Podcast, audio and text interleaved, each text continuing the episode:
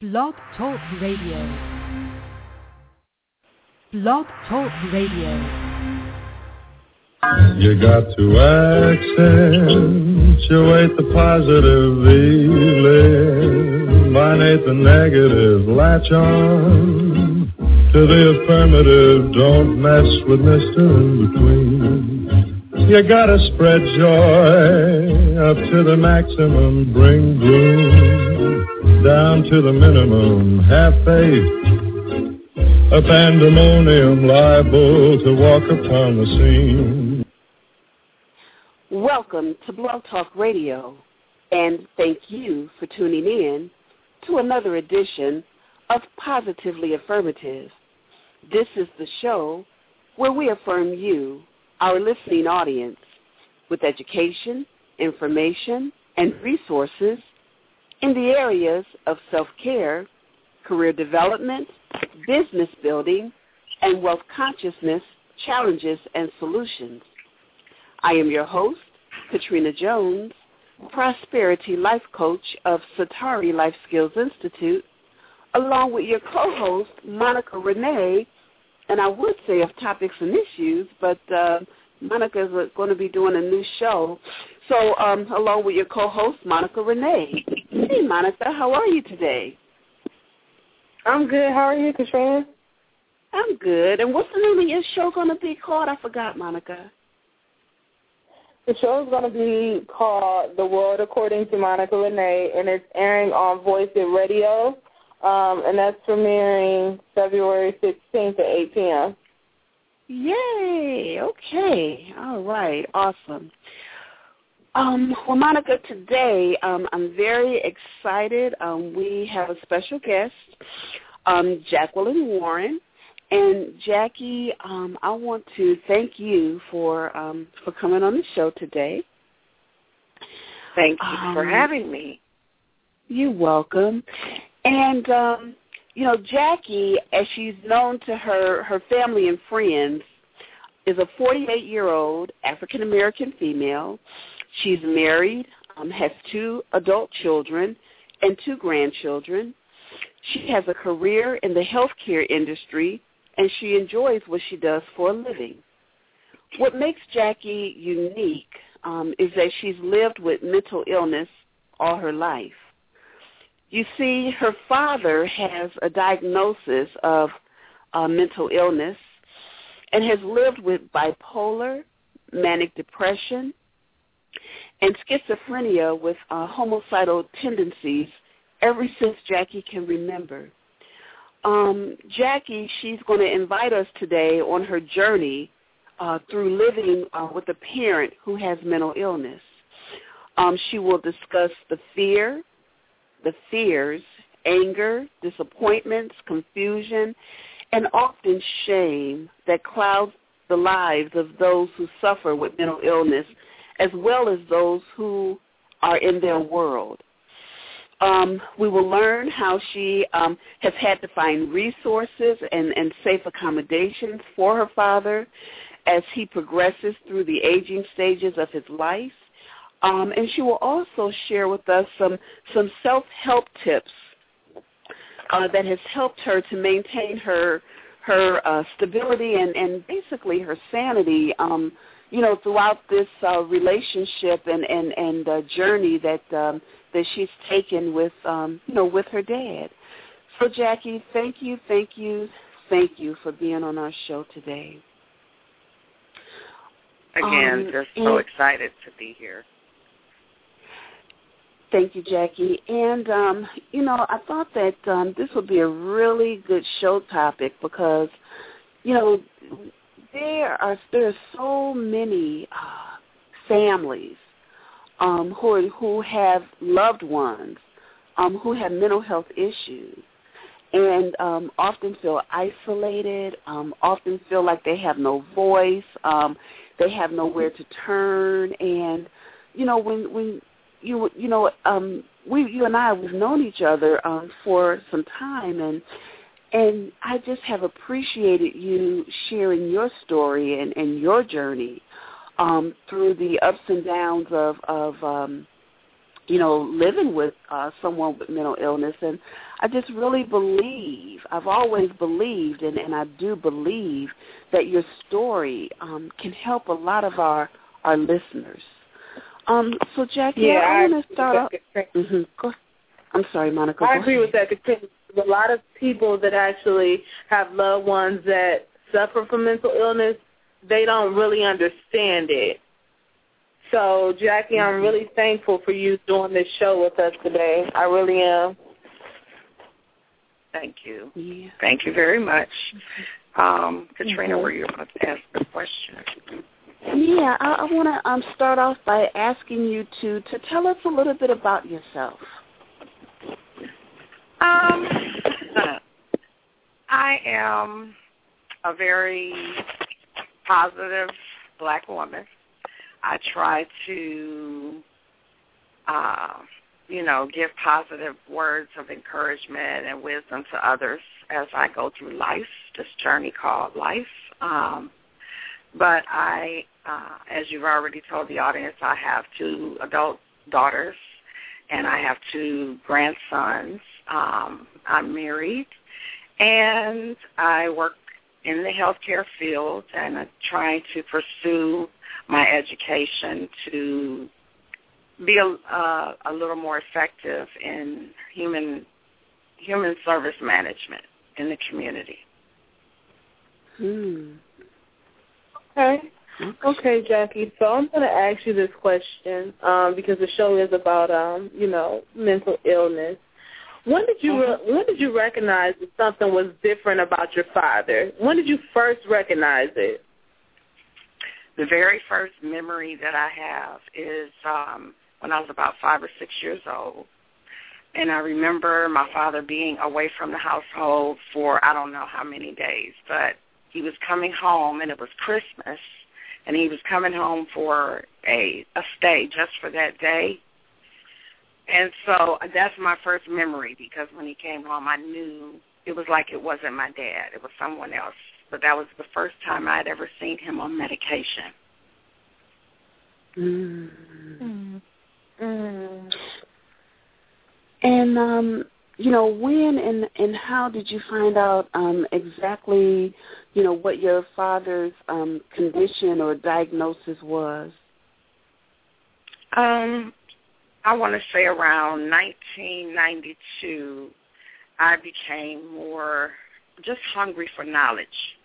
Um, I had just moved back to Cleveland, and um, my father had another family because he and my mom divorced when I was a teenager. But he was he was starting a new family, and he was not taking his medication when I got moved back up here.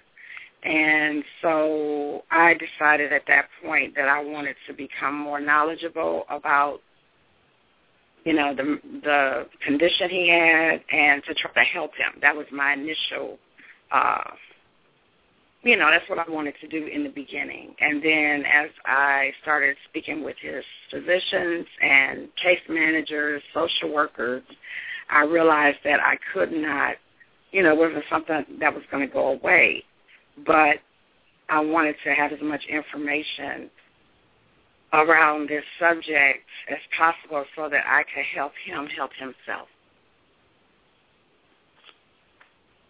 Okay. Okay, so Jackie, when your dad's behavior actually started to change and you noticed something was wrong, how was it living in the home with them at that time? Well, when I when, when I was growing up, you know, I knew there was something wrong. Uh, my mother and other re- close relatives, grandparents and aunts and uncles used to always say he would have a nervous breakdown. And he would go to the VA hospital in Brecksville and um he would be gone for like sometimes a few weeks, sometimes months. Um, but prior to him getting to the hospital when he wasn't taking his medication, you know, you could have be having a very normal moment.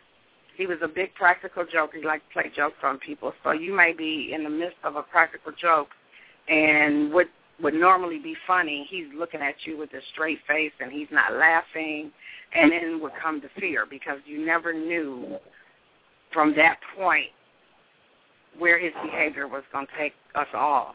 You know, we just never knew. Mm-hmm. Sometimes there was violence. He never, he didn't really um, display physical violence against me or my brother um, in the household, but he and my mom did have some um, issues sometimes. It wasn't often, but um, he would just become very belligerent and everything was Mm. if you said turn left he said turn right and then he would you know take you on this sermon almost as to tell you why and then you would realize that as he's talking he's not making logical sense you know his, his stories just don't add up you know and it was just very it was fearful you know because you just and i didn't mm-hmm. realize it while I was going through it. It was just what we did to get through it until a lot of times my mom would have to call some of his male relatives, cousins, or you know whatnot, to come and take him to the hospital. You know, she, we always she always would try to talk him into going on his own, but if he resisted and became belligerent, you know, verbally with her, then she would she would know, okay, he's not gonna go on his own. I have to call somebody to try to get him get them to take him. You know, and there were a few occasions where the police were involved, you know, because he would Mm. just act out so badly. And most of the time back then it was at home. It wasn't so much out in public. At least if it was, I didn't know about it. So Mm. that's what it was like growing up. Mm. So it sounds like, and I hear you saying that um, your dad was in, a, in and out of the hospitals. Um, Mhm. In what ways did your dad's hospital visits affect you um, as you were growing up? Um, I was angry. I was embarrassed.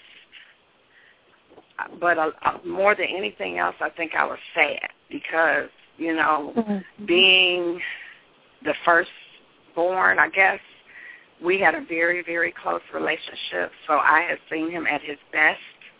And then to turn around and see him so low at his worst, you know, where he was totally not in control, being medicated, you know, um, it was very conflicting, very conflicting. All those emotions would come on me sometimes at the same time, sometimes, you know, at different times. I didn't know how to explain to my friends that my father wasn't home, you know, and wasn't going to be home for weeks. You know, I just didn't.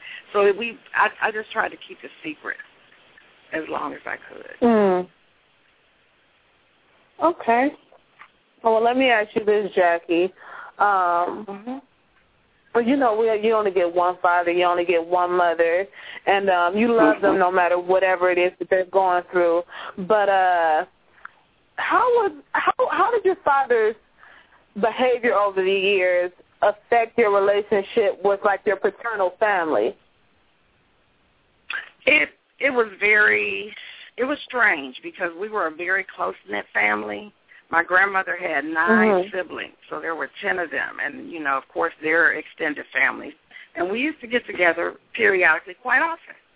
Um, but as I became, I want to say, like teenager, maybe twelve, thirteen, I just felt different, and I don't know if it was me or that I had reason to feel that way, but I felt different at those settings because especially if it was during a time where my father was on medication and a lot of the family was, wasn't used to seeing him that way.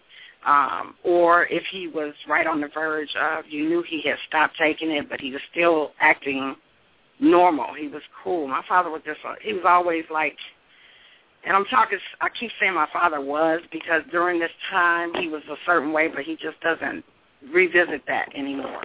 Um, but he is well and alive. But um, it was just strange because you felt like it was this big elephant in the room, and you don't know who all knows Mm. about it, and you feel like Right. you know you're being treated a little differently, like by first cousins. But really, I probably wasn't. But I felt that way, you know, and so it was always kind of tense because you always say oh God, what if they feel this way about him or what if they feel that way? And that was when I was younger. But as I became an adult, you know, we moved to Atlanta, Georgia when I was 15. and I came back. excuse me. I want to say I was about 28, 29.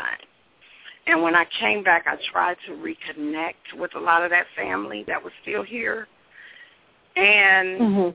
Over the years, because my father, at least this is how I felt, over the years, my father had a lot of incidents where family was involved and, you know, it wasn't a very positive environment and you I just didn't know how they felt about it and I talked to some, but it made for a little distance between us.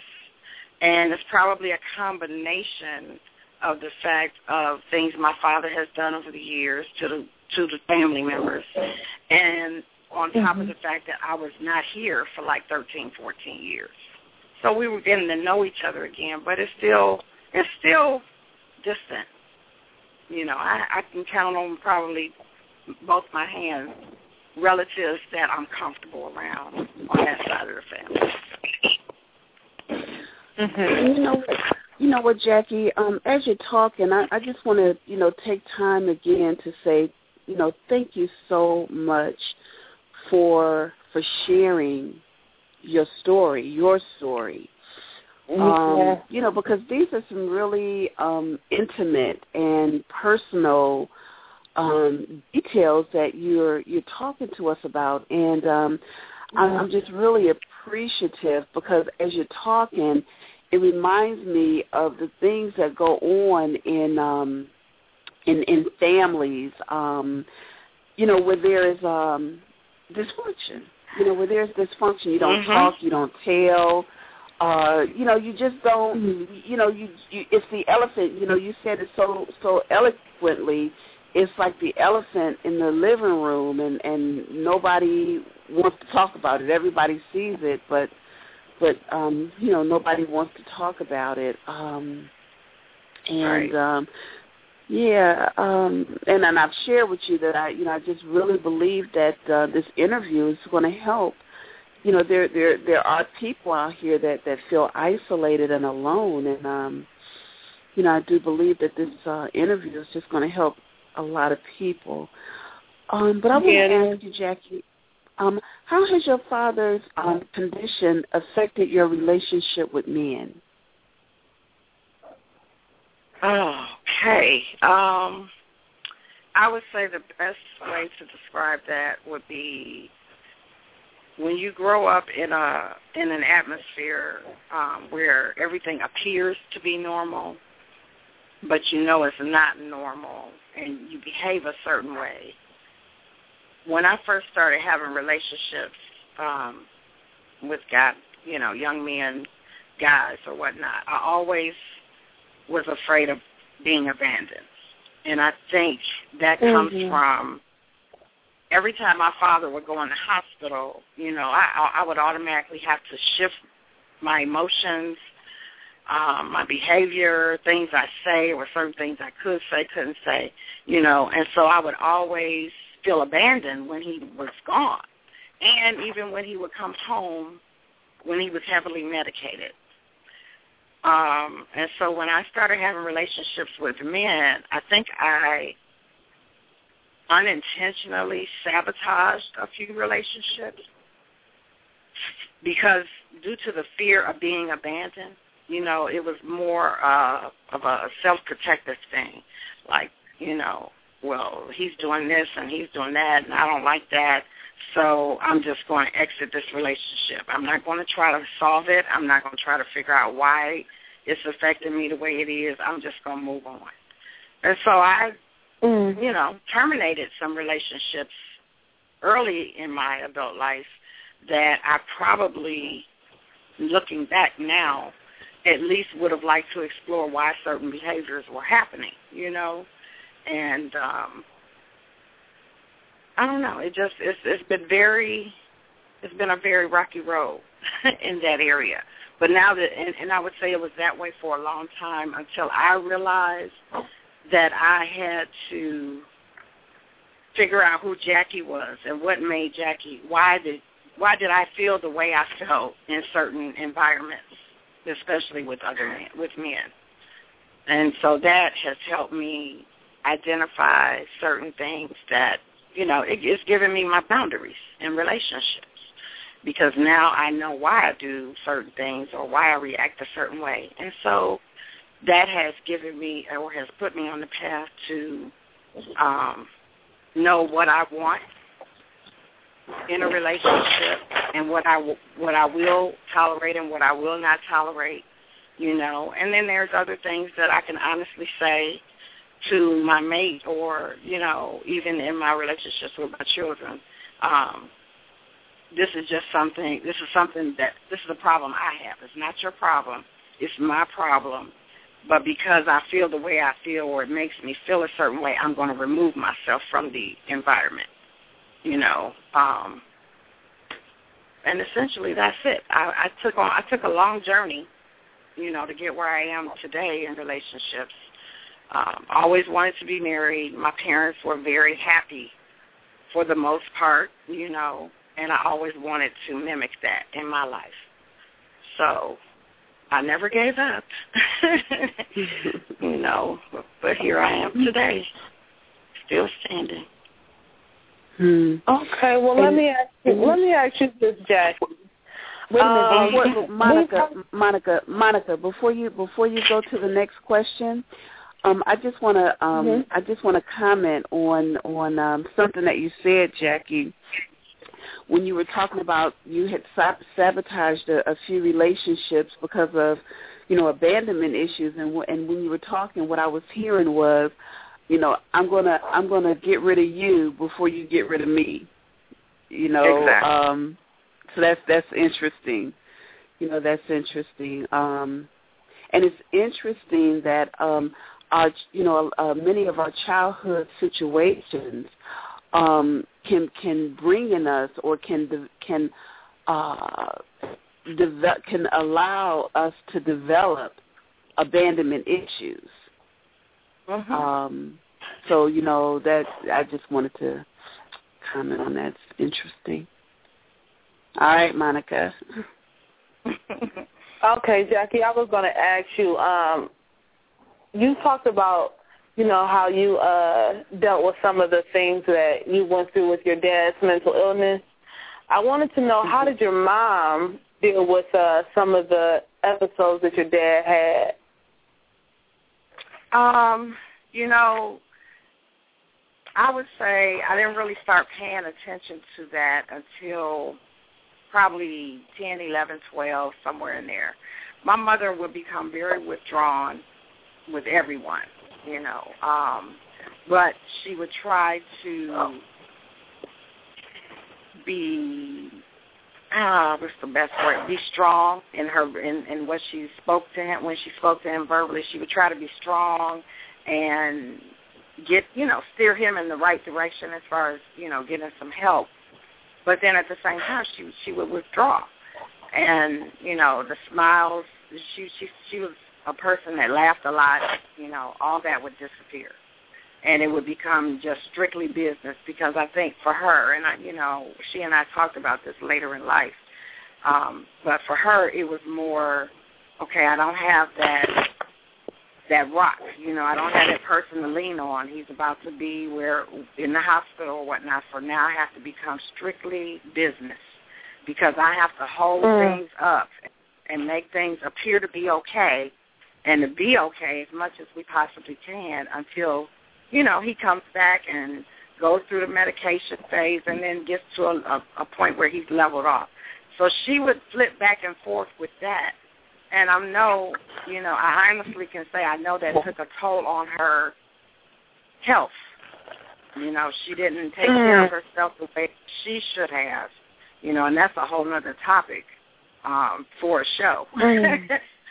Uh, but she mm-hmm. neglected herself, but she did everything she could to protect my my brother and I. You know, we didn't deal with relatives a lot because my mother didn't like to tell lies, so it was easier for her just to not say anything. You know, and so she would we would all be kind of shut off from everybody during that time. Mm. You know, and I'm I'm sure there were other reasons, but you know, I'm, it was very difficult for her. Very difficult. Wow. Hmm.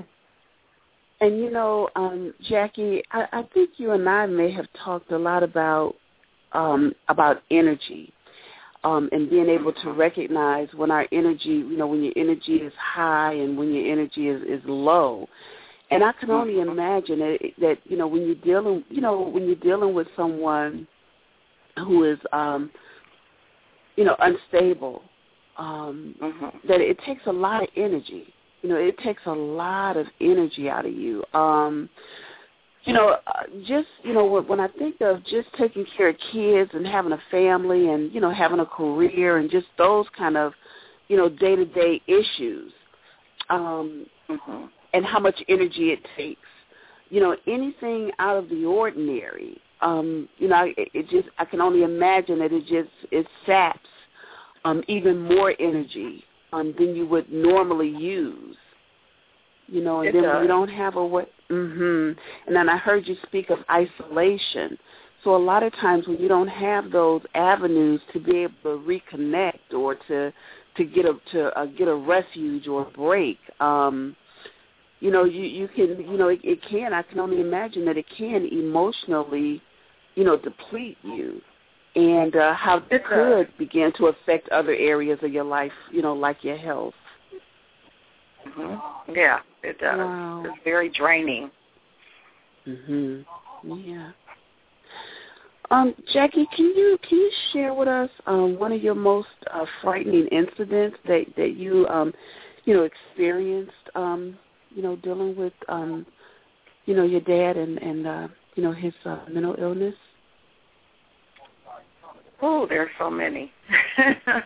Mm. Um, I will tell you there was an incident that happened in 1992. Um, I had just moved back here from Atlanta with my two kids, and I was staying with my grandmother. And my father's um, girlfriend at the time was about to have their first child together. And they came over. Um, my father his girlfriend and her son came over to my grandmother's. And I don't know if I was there when they came. I think I was there when they came, but anyway, my father left. And so at the time, his girlfriend was about seven or eight months pregnant. And she, you know, you're pregnant, you're uncomfortable. She was ready to go home, but he wasn't back. And so I told her, I'll take you home. You know, it's no problem. And we got in the car and as we were leaving down, going down my grandmother's street, my father was coming, you know, in from the opposite direction. And at the time, I really didn't know for sure because we weren't living together whether he was taking his, you know, I didn't know what my idea of him. I think at that time I knew he wasn't taking medicine, um, but he hadn't really acted out around me, so no big deal. So we see him coming from the opposite direction and I don't know, I can't remember if he motioned for us to pull over, but we pulled over. He turned around, and when he drove up, he just was telling his girlfriend to get out the car, and he started talking to us crazy and cussing, and we were both looking like, oh no, you know. And so knowing that I've been living with this, I I realized at that point that she had been dealing with it you know, and the kind of effect it was having with her. And I just took off. I drove, and he chased us. And I drove all the way from East 79th Street, East 79th and Cedar to 105, where they used to have a mini police station. And I pulled into that parking lot and just laid on the horn. And he came roaring in behind us. You know, he kind of tapped the car when he pulled in, but the police came running out, and I'm trying to explain to them, you know, my father, we've been on a, he's been chasing us, you know, through the city for the last however many minutes, but I don't know what he's capable of right now. And it was just really scary. And he gets out the car and he's making all these accusations, and I'm begging them, please just take him to Wade Park or VA please just take him to the hospital. You know, don't take him to jail. Don't hurt him. Just take him to the hospital. But that was scary. And that was my first realization that he could hurt somebody or somebody can hurt him. And this can turn into a whole nother issue. You know, we could be talking assault, felonious assault, murder. I just don't know. And I was scared. I was probably the most afraid I had ever been around him because growing up, you don't think to those extremes. But by this time, I'm mm. you know I'm close to 30 years old, so I know what can happen, and it was scary. It was very scary, and that was the pivoting point for me, you know, and that's when I realized I got to get, I have to get help for him, and it's still not knowing what to do, but you know, I got, I started becoming very involved with his health care. So that, that is very scary. It is. That is very, very scary. Very scary. Let me ask you this, Jackie. Now that your dad is older, um, mm-hmm. how is he doing with the medications and the compliance of his behavior now? How is he doing now? Well, he's taking medication because he's being made to take medication every day, but he had the opportunity about seven years ago to do it on his own, in a, like in a group home setting. And he was totally non-compliant. He may have taken his medication for three weeks, maybe a month, and then right back to the same behaviors. You know, not taking the meds, and by the time the you know you go through a whole another month or so before you actually realize he's not taking them because they've worn off now. And those medications are very, very, very strong and so if you don't, the best way, I guess, to describe it, sometimes you get medicine, you have to wean yourself off of it. You can't abruptly stop taking it. These medications are often like that. And so because he's gone for years of being off and on, off and on, off and on, it started, it has uh, affected him physically. You know, he's not able to walk anymore. The muscles in his legs just don't work he's had physical therapy mm-hmm. and you know he's done a lot of different things but now he's just not able to um he's not ambulatory because um of the non-compliance of the medication over the years you know and he's mm. still delusional um I don't like them to keep him so doped up that he's not responsive so you know we we came to a medium where he can uh have medication enough to be social if he chooses to be, but you know he still he still has the delusions. Um, so he's not taking his medication. He does have outbursts of negative behavior, you know, but he's in a, a nursing home setting now. So you know there are people there around the clock to watch him and monitor him, and you know to deal with that. Mm. And and I know Jackie, um, you I remember when um when you were beginning to um look for safe places um for your dad to be so that he wouldn't hurt himself and he wouldn't hurt somebody else and and I can just remember that you had a hard time. You really it was a struggle for you to really find um the right type of environment that would really be able to accept him um mm-hmm. and that he would feel comfortable in and i just i could just remember you having all these conflicting emotions um and having to wear all of these different hats just with um you know just with trying to you know just with being his caregiver at that point and and and trying to figure out um you know where can i where you know where can i send him that he'll be safe where can I send him that he'll be happy? You know, where can I send mm-hmm. him that um, you know, that I know that he'll get that, you know, he'll get the care that he needs. So, you know, I mean there was just all these uh questions that um, you know, that you you know, just had to search and search and search and search and and find the answer to and um I just remember that that particular journey and um you know, it was just was not um it was not easy you know, it was not no. easy, and the resources were not readily available to you. I remember that. Um, mm-hmm. You know, I, I, yeah, I really remember that, and I and I say that because, um, you know, again, I know that there are a lot of people who are dealing with family members who have mental illness and you know just have no clue as to where to turn or what to do and and and do feel that isolation and and um you know despair and and hopelessness um and and hopelessness. Uh you know there are people with children with mental illness. Uh it's just just rough just rough. So um on, on that note jackie uh, what advice would you offer uh, to our listening audience um who may have family spouse uh children or friends with with mental illness Oh wow, there's so much. Um, but I would start off by saying that you know the first thing to always try to remember and keep in the forefront is that they're human too, and no matter what type of behavior they're displaying, they have feelings. You know, um, but at the same time, if you have a family member or you know someone that you come in contact on a regular basis that has mental illness, educate yourself because that is so helpful with dealing with that person one on one.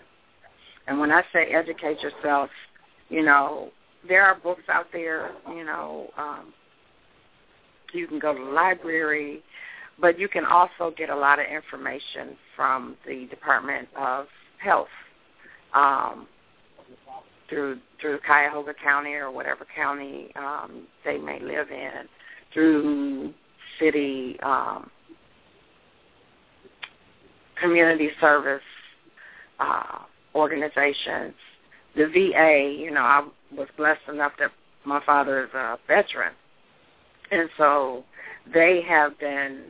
I, I can honestly say the people that I've worked with here recently have been very, very forthcoming with information and support. Um, but try to be as patient as you can with the family member. You have to have some education, know what your limits are, what you can deal with, what you are not comfortable dealing with, you know, um, and to really try to make sure that they get the best care possible. You know, a lot of times people are not to the extreme that my father is. They may just show, you know, they just may have been diagnosed with one or the other. He happens to have like a very complex uh, condition because it's two or three diseases at once. And so when you're not to that extreme, it's harder to recognize sometimes. But people just really should be cognizant of what that person is capable of so that you don't put yourself in a position or, you know, not intentionally putting yourself in a position to be harmed in any way. It takes a lot of understanding, a lot of patience. You do have to wear a lot of hats because they will take you on a journey if they're delusional. You know, I found that it's easier to go on the, their journey with them than to try to pull them back into reality that becomes an mm. uncomfortable situation for all parties involved because they're going to deny it and you're going to try to force them to believe something and then it becomes argumentative, which is the last thing you want to do. Um, mm. oh, okay. Okay, Jackie. One more piece of advice. Can, uh, I, can I add one more mm-hmm. thing? Absolutely. Mm-hmm. Try to keep a comical spirit about you. mm-hmm. Try to laugh about as much as you possibly can. Um, that helps me. That has helped me with my sanity by laughing about it, not in a in a derogatory way, but just keeping keeping your humor about you, so that you can get through whatever you may be going through. And and I want you to talk a little bit about support systems because one of the things I've always noticed about you, which I, I have found just absolutely amazing, is that you know you've always um, seemed to create for yourself um, a network of family and friends that you could kind of talk to and and and and um, uh, have in your life at different points, to, at different uh, points in your life to be support systems. Can you talk a little bit to that? Um, yeah, I don't know why that. I don't know how that happens, but you know, I don't really surround myself with a lot of people, but I can tell you that my stepmom has been truly very supportive because there have been times when I knew I could not talk to anybody else that could truly identify, and she could always truly identify with that. And so there have been times when I've been on the brink of falling over that cliff, and I can pick up the phone and call her, and we will laugh about things, you know, and not laughing at him, but just laughing about how I react to him, to things, and you know, that has helped me tremendously. And then I have great friends, you know, who now that I speak about it openly, you know, they know or, you know, have some kind of idea of what I'm dealing with. Um, and so they do support me by just letting me letting me vent or talk or, you know, get things off my chest and when I'm trying to get things in order I have been blessed to have good people around me that will kind of steer me in the right direction. Um, my children have been super supportive. They just they they know, you know, I've had to talk with them about my dad, and they've even witnessed it. You know, he stayed with us on se- separate occasions where they've been up close with it, and so, you know, they deal with it. Uh, pretty good, and and they help me deal with it. Um, my husband is very supportive. That's never been uncomfortable for me, and this is probably the first relationship that I've had as an adult where my father's condition was not uncomfortable as far as me and my mates. And my mother, whew, my mother was very, when I moved back to Cleveland, and and first began, uh, you know, questioning his doctors and trying to figure out the best way for to help him. My mother was the guiding force. There were times when I have been in the emergency room with him at the VA, and he's acting a certain way, and I could pick up the phone uh, and call her, and she would tell me exactly how I needed to behave to calm him down. And that was amazing to me because it had been years since she had dealt with it. Mm-hmm. But she knew that I was going, I was insistent on dealing with it as much as she tried to protect me and my brother from it. She knew that I was insistent on dealing with it, and she wanted somebody to be that way with him because even though they weren't together anymore, she still loved him. You know, I, I think that was hard for her um, but she would guide me on how to deal with him, how to calm him down, how to get him in the mood to be agreeable to things that were helpful for him.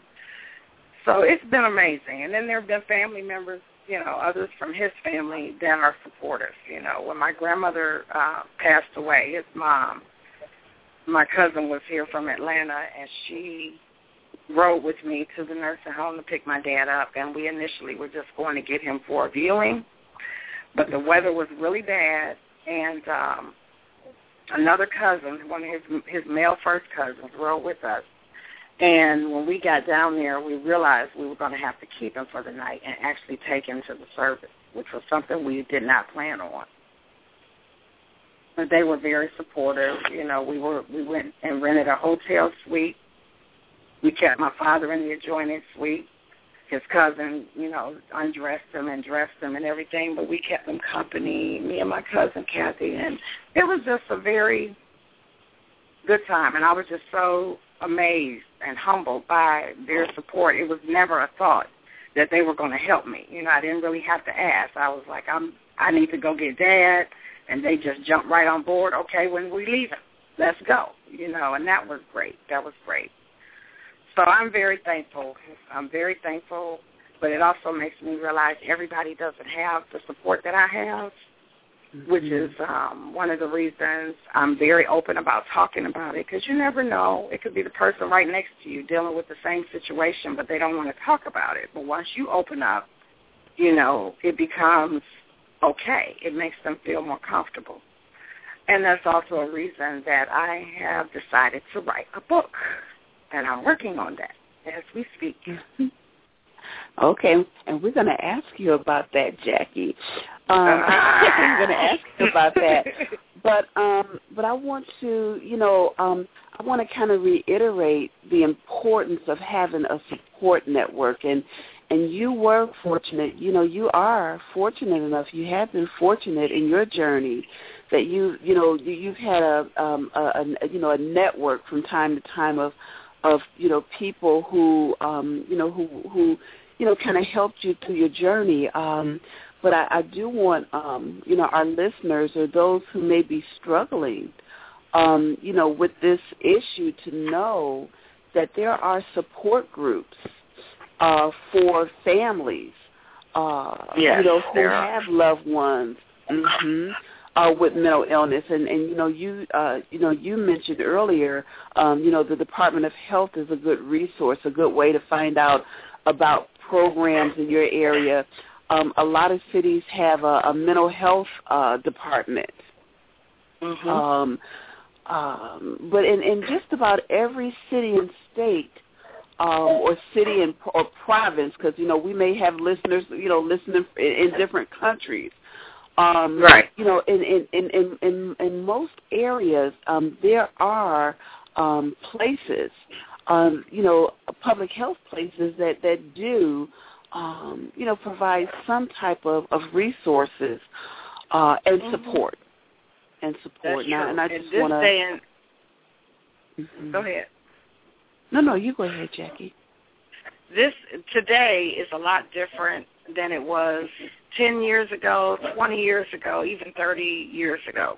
You can pretty much contact any healthcare provider and start inquiring. Um, most providers now have an arm for behavioral health, and mental illness does fall under that. So it is very accessible. It's much more accessible today than it used to be.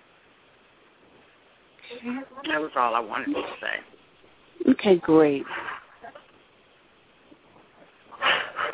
Okay, Jackie, I just wanted to say um, there's a lot of our listeners um, out there who is going through something with a close family member, whether it be mental illness, maybe a drug issue, or any other type of issue. So I just wanted to ask you, what type of things have you done to take care of yourself over the years? Um, I definitely have become more spiritual over the years. That has helped me tremendously. Um, I've gotten to know myself a lot better. Um, you have to know how to take time out for you. No matter how many other people depend on you, I found that the sooner you take time out for you, the better you are, and therefore the better you can be for others. You can be a, a good support for others. Um, I've learned to get massages, you know, on a regular basis. Uh, and just, you know, you have to take that time to just get away, you know. And also the support, you know, the support is tremendous. Okay. There's there's so many things, yeah, but those are the main things that I've done to help myself. Okay. All right. And so, Jackie, um, you are in the process of journaling and putting your thoughts on paper for purposes of writing a book of your experiences. Um, and that's something that I'm very excited about. But um, I would like you to share a bit of that with us. Um, well, actually, over the years, you know, um, a lot of conversations I've had with you and others has uh, kind of prompted me to tell this story. The primary reason, you know, would be for others to get a gauge on, you know, different ways to deal with it. it's a very stressful situation. Um, but also, you know, just being happy that it's it's okay to talk about today. You know, I would hate for this to be happening 60 years ago or 70 years ago when it wasn't okay to talk about it. Um, but yeah, I've been journaling. It's actually been over some years, a couple of years. But I'm getting closer and closer to the point where I'm ready to allow others to read it and, you know, start my journey and search for a publishing company. Um, but you know, it's it's it's also very meditative for me. Just telling the story. It's very it's like a cleansing, you know. It just feels so good to be able to share it finally because for so many years it was something you didn't want to share. Wow. Wow. Well, Jackie, um, I know that I, for one, am, am looking forward, um, you know, to you writing this book um, based on your experiences, and I know that um, it's going to be a great resource again for others who feel in the dark, who feel that fear, who feel that isolation, who feel that embarrassment and that that shame, you know, that comes with um you know, having a loved one again um with mental illness and I'm glad to hear you say that um you know, it's okay to talk about it. You know, it's yes. okay to take care of yourself. Um you know, it's okay to um to get the support that that that you need. Um and then I appreciate you sharing that story with us your story well, with us. I appreciate that. Mm-hmm. So, um, Jackie, are there any um, last words that you'd like to um, leave with our, our audience um, today? Um, just you know, I want to reiterate those qualities that it takes be able to handle that something, you know, or someone in your family or someone you know. You know, always remember to be very patient and try to educate yourself as much as possible, you know, to exactly what they're going through because they are human and they do have feelings, you know. Their personalities play a big part in the direction that their illness goes, but just love them. Thanks, Jackie. Thank you, Jackie. All right, Monica, any last words, Monica? No, I think you summed it up pretty well, Katrina. Okay, great. Thank great. you so much, Jackie, for joining us.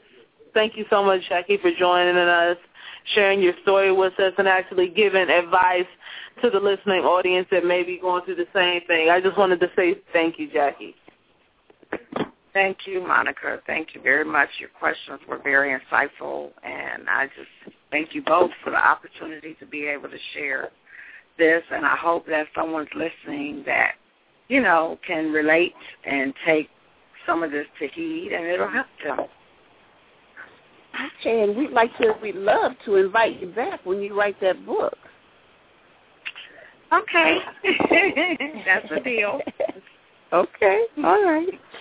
Well, we are um, going to bring this edition of uh, Positively Affirmative to a close. And uh, we'd like to thank you, our listening audience, for tuning in to another edition of Positively Affirmative. This is the show where we affirm you with education, information, and resources in the areas of self-care, career development, business building, and wealth consciousness, challenges, and solutions. If you like our show, spread the good news and tell a friend. You can also email us with topics you'd like to hear about at kjones at prosperitylifecoach.com. Join us again next Sunday at 6.30 p.m. I am your host, Katrina Jones, Prosperity Life Coach of Satari Life Skills Institute, along with your co-host, Monica Renee, of What is the name of your new show, Monica? Don't worry. I thought you was going to say topics and issues.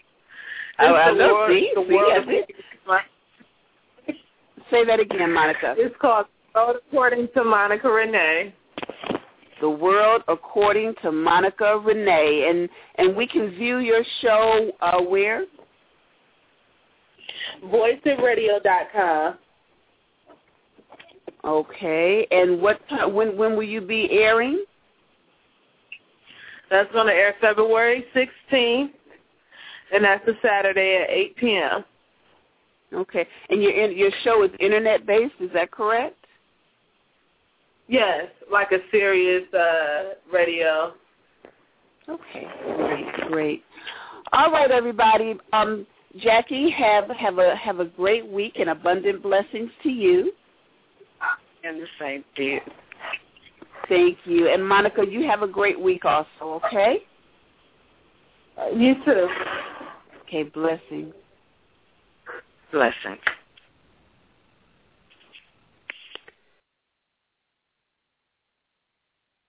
Don't mess with Mr. In Between.